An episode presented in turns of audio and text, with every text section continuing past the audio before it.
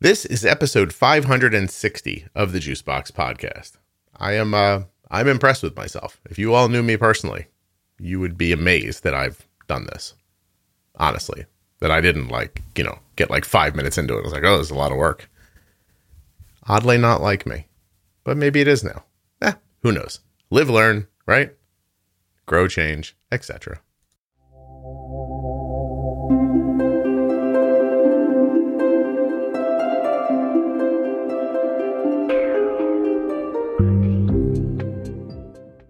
Friends, today I'm back with another episode of the Diabetes Variable series with Jenny Smith. Today's topic, as you saw in your podcast player, is sleep. Jenny and I will talk all about sleep and how that is a variable for your type one diabetes management. While we're doing that, you'll remember that nothing you hear on the Juicebox Podcast should be considered advice, medical or otherwise. And further, you'll remember to consult a physician before making any changes to your healthcare plan or becoming bold with insulin. Jenny Smith is a guest on the podcast, but she has a real job at integrated diabetes dot com, where she helps people with their diabetes in exchange for funds and goods as capitalism works. integrated diabetes dot com. Ask for Jenny. Now that I'm thinking about what I just said, I don't think you can exchange goods for services with Jenny. But, I mean, you could ask. Offer her a sofa. See if she'll help you with your basal insulin. Are you a U S citizen who has type one diabetes, or a U S citizen who is the caregiver of someone with type one? Please, if you are, go to t one d exchange dot org forward slash juicebox. Take the quick survey, help the podcast, help people living with type one diabetes. I want to put the ad right here because I don't like splitting up shorter episodes, but that's not what Contour Next One paid for, but I feel like they'd be okay with it if you guys promise just to listen to the ad. Okay. All right, you promise to listen, and I'll do this so that you get an interrupt, an inner, an in, inter, I was going to say an in interrupted. I meant an uninterrupted episode with Jenny and I. Now, this is this, uh, it's a clunky start, but watch how I finish. The Contour Next One blood glucose meter is top shelf. Do you understand? It is super duper accurate, incredibly easy to use, and easy to hold and transport.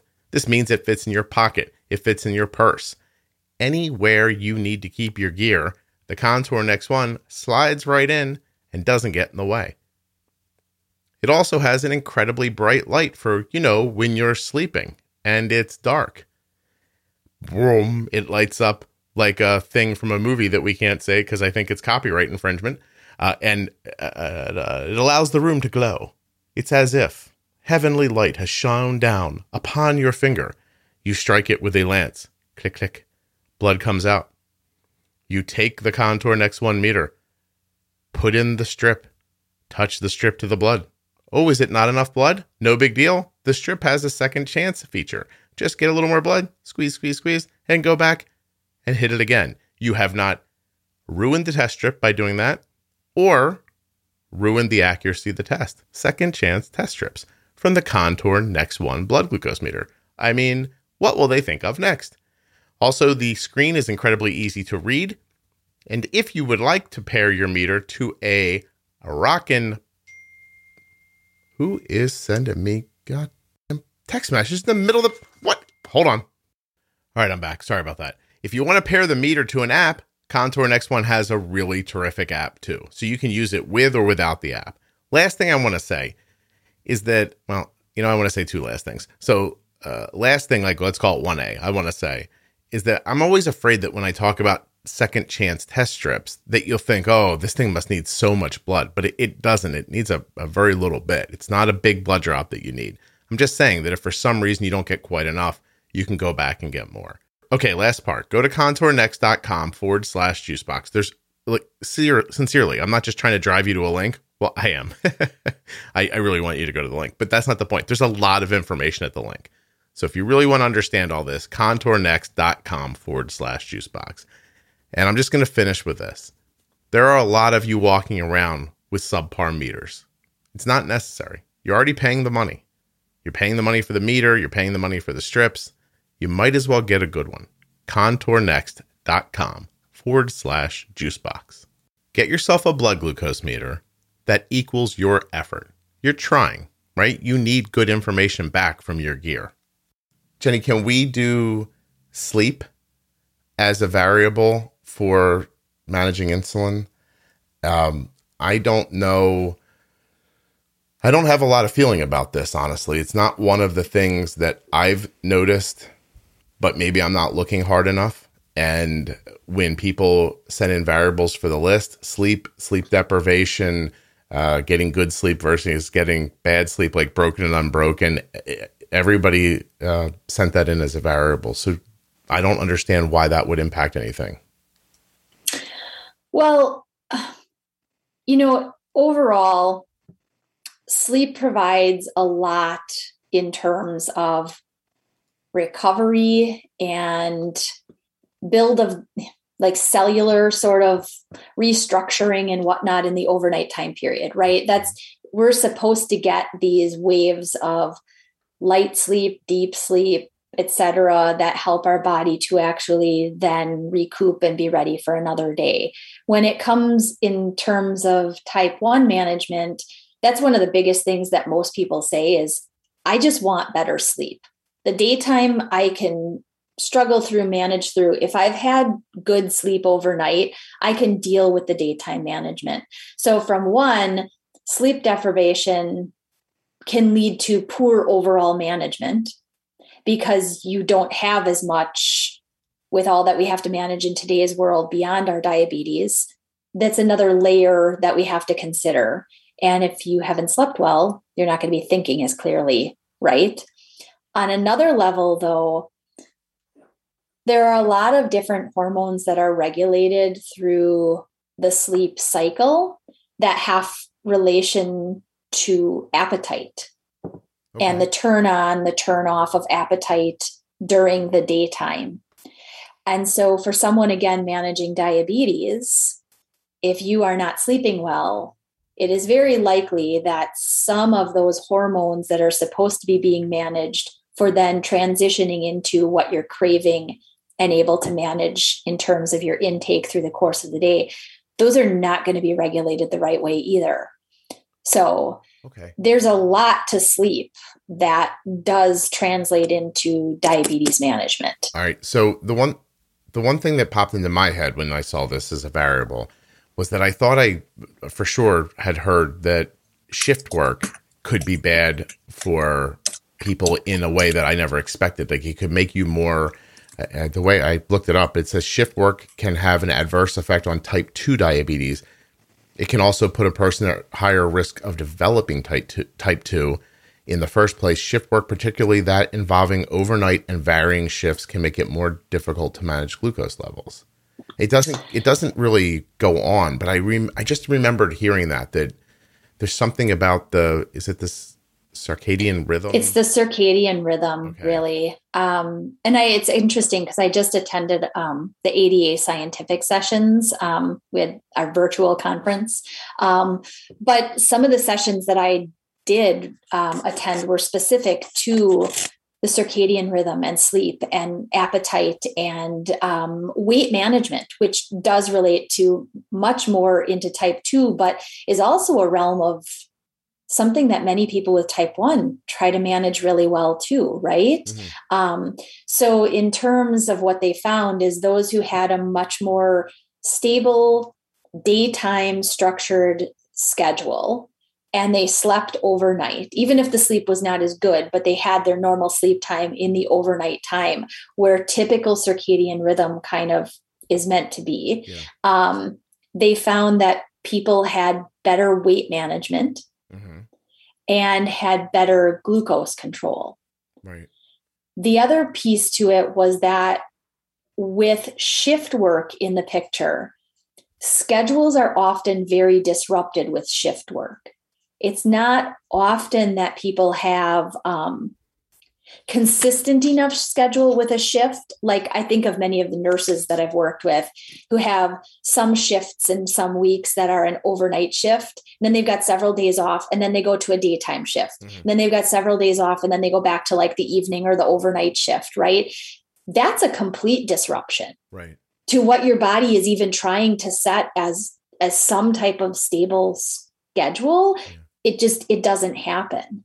Um, so in terms of like all management, it's really hard to then get a grasp on insulin doses mm-hmm. and or even use of medication, and food intake gets disrupted. Now you're eating at two o'clock in the morning because that's technically your lunch hour, when in four days from now, your lunch is going to be back at twelve or one o'clock. Okay. And that, you know, I remember we've talked about that before too. That that actually still impacts things like feet on the floor and stuff like that too. Like if you wake up at three o'clock in the morning, suddenly that feet on the floor impact is happening at that time of the day.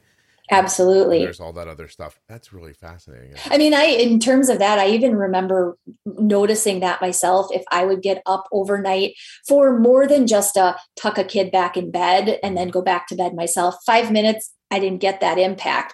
But if I was up with a fussy child or if for nursing overnight or something like that, and I was up for enough of a period of time, I definitely saw that happen You're when right. otherwise overnights were flat. You know, I was just thinking about, have you ever been like gotten sick or exhausted and you fall asleep in the middle of the day and the sun's up?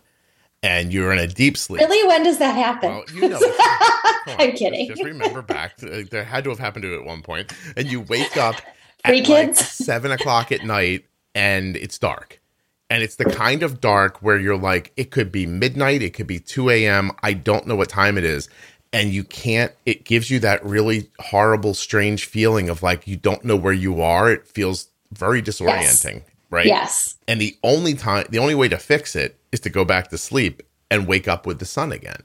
Yeah. Yeah. It's, uh, I, I, I have it here just, uh, uh, is it circadian? A circadian? Circadian. Is mm-hmm. circadian rhythm or circadian cycle is a natural internal process that regulates the sleep-wake cycle and repeats roughly every twenty-four hours. It can refer to any process that originates with our, an organism. Okay. We don't care about that part, but the other thing there, um, and the only way I can relate to this, and I've had someone on recently to talk about it, is that I am very steadfastly eating within a uh, an intermittent fasting schedule now. Mm-hmm. It has really made a, a vast improvement on how I feel. Um, you know, when I spoke to Jen Stevens about it on the podcast, she was talking about, you know, just pick a, she talked about it as an eating window, not as like, mm-hmm. a fast, she didn't think of it as fasting as much. And so I'm just pretty much sticking to an eight-hour window. Yep. She told me if I take my window down to fewer hours, I'll start losing weight. And I haven't gotten to that part yet. I was waiting for the kids to go back to school. So we're getting up to that now. I'm going to shorten the window up a little bit. But basically, basically, I'm not eating after the sun goes down. I'm eleven to seven-ish. I'm trying to eat around in that situation. And um one of the things she talked about is how, why does that work for people for weight loss? And she said it, it lessens your need for insulin. So your body goes through big portions of the day where you're not, your body's not calling for insulin. Like it's the opposite of the idea of like eat small snacks all day long. She's like, I don't like that idea because your body's always using insulin. Now she was talking about, you know, people who don't have diabetes or type twos, how that could affect them. But then I realized Arden's a person who doesn't eat breakfast. So overall, like most of the time, like on a regular school day. So overall, Arden's eating in an intermittent fasting window. And she can fast with a stable blood sugar like no one I've ever seen in my life. Like, you know, now that you're on the algorithm and you can see it, Arden, if Arden doesn't eat for twelve hours, Arden's blood sugar is just eighty. Mm-hmm. It just is. And so I don't know that all those things fit together, but I think all the ideas fit in here somehow. Mm-hmm. Um, you know, th- the idea of being on that cycle and that your body works better in cycles and that it needs time off and time to do things. I mean, I'm obviously no expert, but all that makes sense to me somehow. Yeah, absolutely. I mean, the the, circ- the circadian rhythm, the hormone component in the overnight time period, I mean, they are all kind of tied in along with the intermittent fasting idea. In fact, one of the other ones that I um, listened into was all about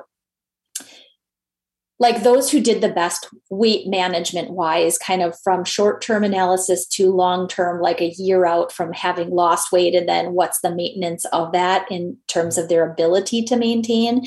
And some of them were doing intermittent fasting, okay. but they did it. I also don't really like the fasting component because you're fasting in a given time period, but you're not really just not eating, right? I mean, people think of fasting as like twenty-four hours. You're just not eating anything. Really, you're just containing the time period. And they found that people that did intermittent fasting with breakfast being the bigger of the meal, lunch being a bit lighter, and the last meal of that time period, especially when it's eaten, I think it was before like seven p.m., did the best with overall loss and then maintaining that loss compared to people who just shifted that eating time frame by about, I think it was a three hour chunk of time forward and ate later into the evening, but still within a time block that was an intermittent fasting, like I only eat within the six hour or eight hour time period. Yeah. So the later eating tended to increase the risk of gaining weight back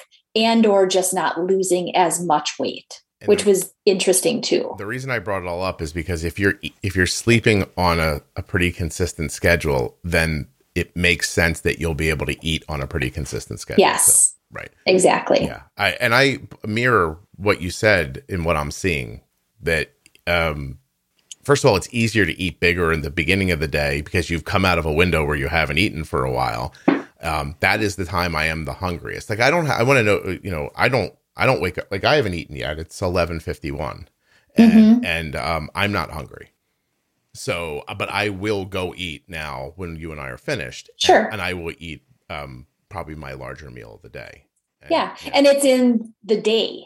Yeah. You're not putting it in the evening when you're less likely to be up and moving and going about your business. You're not going to bed on a really full stomach yeah. that your body then has to do something digestion specifically in a time period that is not meant to be doing that. Yeah. Which I was going to say you know, can affect your sleep, which is yes. what we're talking about. And we've talked about it in a number of other episodes, leaves your body with the task of having to work on food and digest food at a time when it's trying to take away that process to do other things. So right. yeah, you're basically asking your body to do something when it was getting ready to shut down that function and do other things. Right. So don't go to bed on a full stomach. Yes. Yeah. That's an easy, easy yeah. statement to say, harder to easy put to into say, action. Tough to do. Pizza's yeah. much better in the evening. You know, it's just obvious.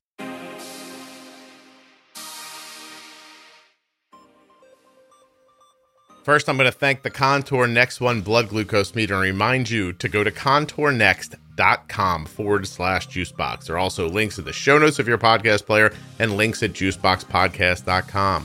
Thank you very much for visiting with the sponsors. I appreciate it. Thanks also to Jenny for being here. Thank you so much, Jenny. We love talking to you. At least I do. I think I'm speaking for everyone else. But in fairness, some people might hate your guts. I have no idea. Is it possible that anyone doesn't like Jenny? I don't think so. Thank you so much for listening. There are way more variables. Go check them out at juicebox podcast dot com or right there in your podcast player. I really appreciate you listening and supporting the Juicebox Podcast. Tell a friend. That is my least favorite part of making the podcast, asking you to like, tell somebody else, don't forget to subscribe in your app. Like it's, I feel like a, I feel like an idiot having to say that. It's like, I see a YouTube video, you know, and they're like, uh, hit the bell, do the thing. And I'm like, oh, this is so sad. And then I come here and I have to do it here. And it just, it's hard to get people to listen to things and, and subscribe. And, you know, it takes so much for them to learn that the content's there and that it really might be valuable for them. So then I end up saying, like, just please tell someone who else, you know, and it just, uh, I don't know, it makes me feel weird. I don't like it, but I do it because it is important. So thank you so much for listening, for supporting the show. If you know somebody else who you think might enjoy the show also, please share it with them. Show them how to start listening. Podcasts are not intuitive for everyone. Subscribe in your apps, people. I just did it. I was like, hit the bell. Ding. You know what? I haven't mentioned this in a little bit. Uh, the Facebook page is really great. No joking. Uh, Juicebox Podcast, Type one Diabetes on Facebook. It's a private group with, I think it's got like sixteen thousand people in it now. Everyone's talking about diabetes. It's a really uh, un-Facebook-like experience. So that is to say, it's a good experience. with uh, a lot of great people. Check it out.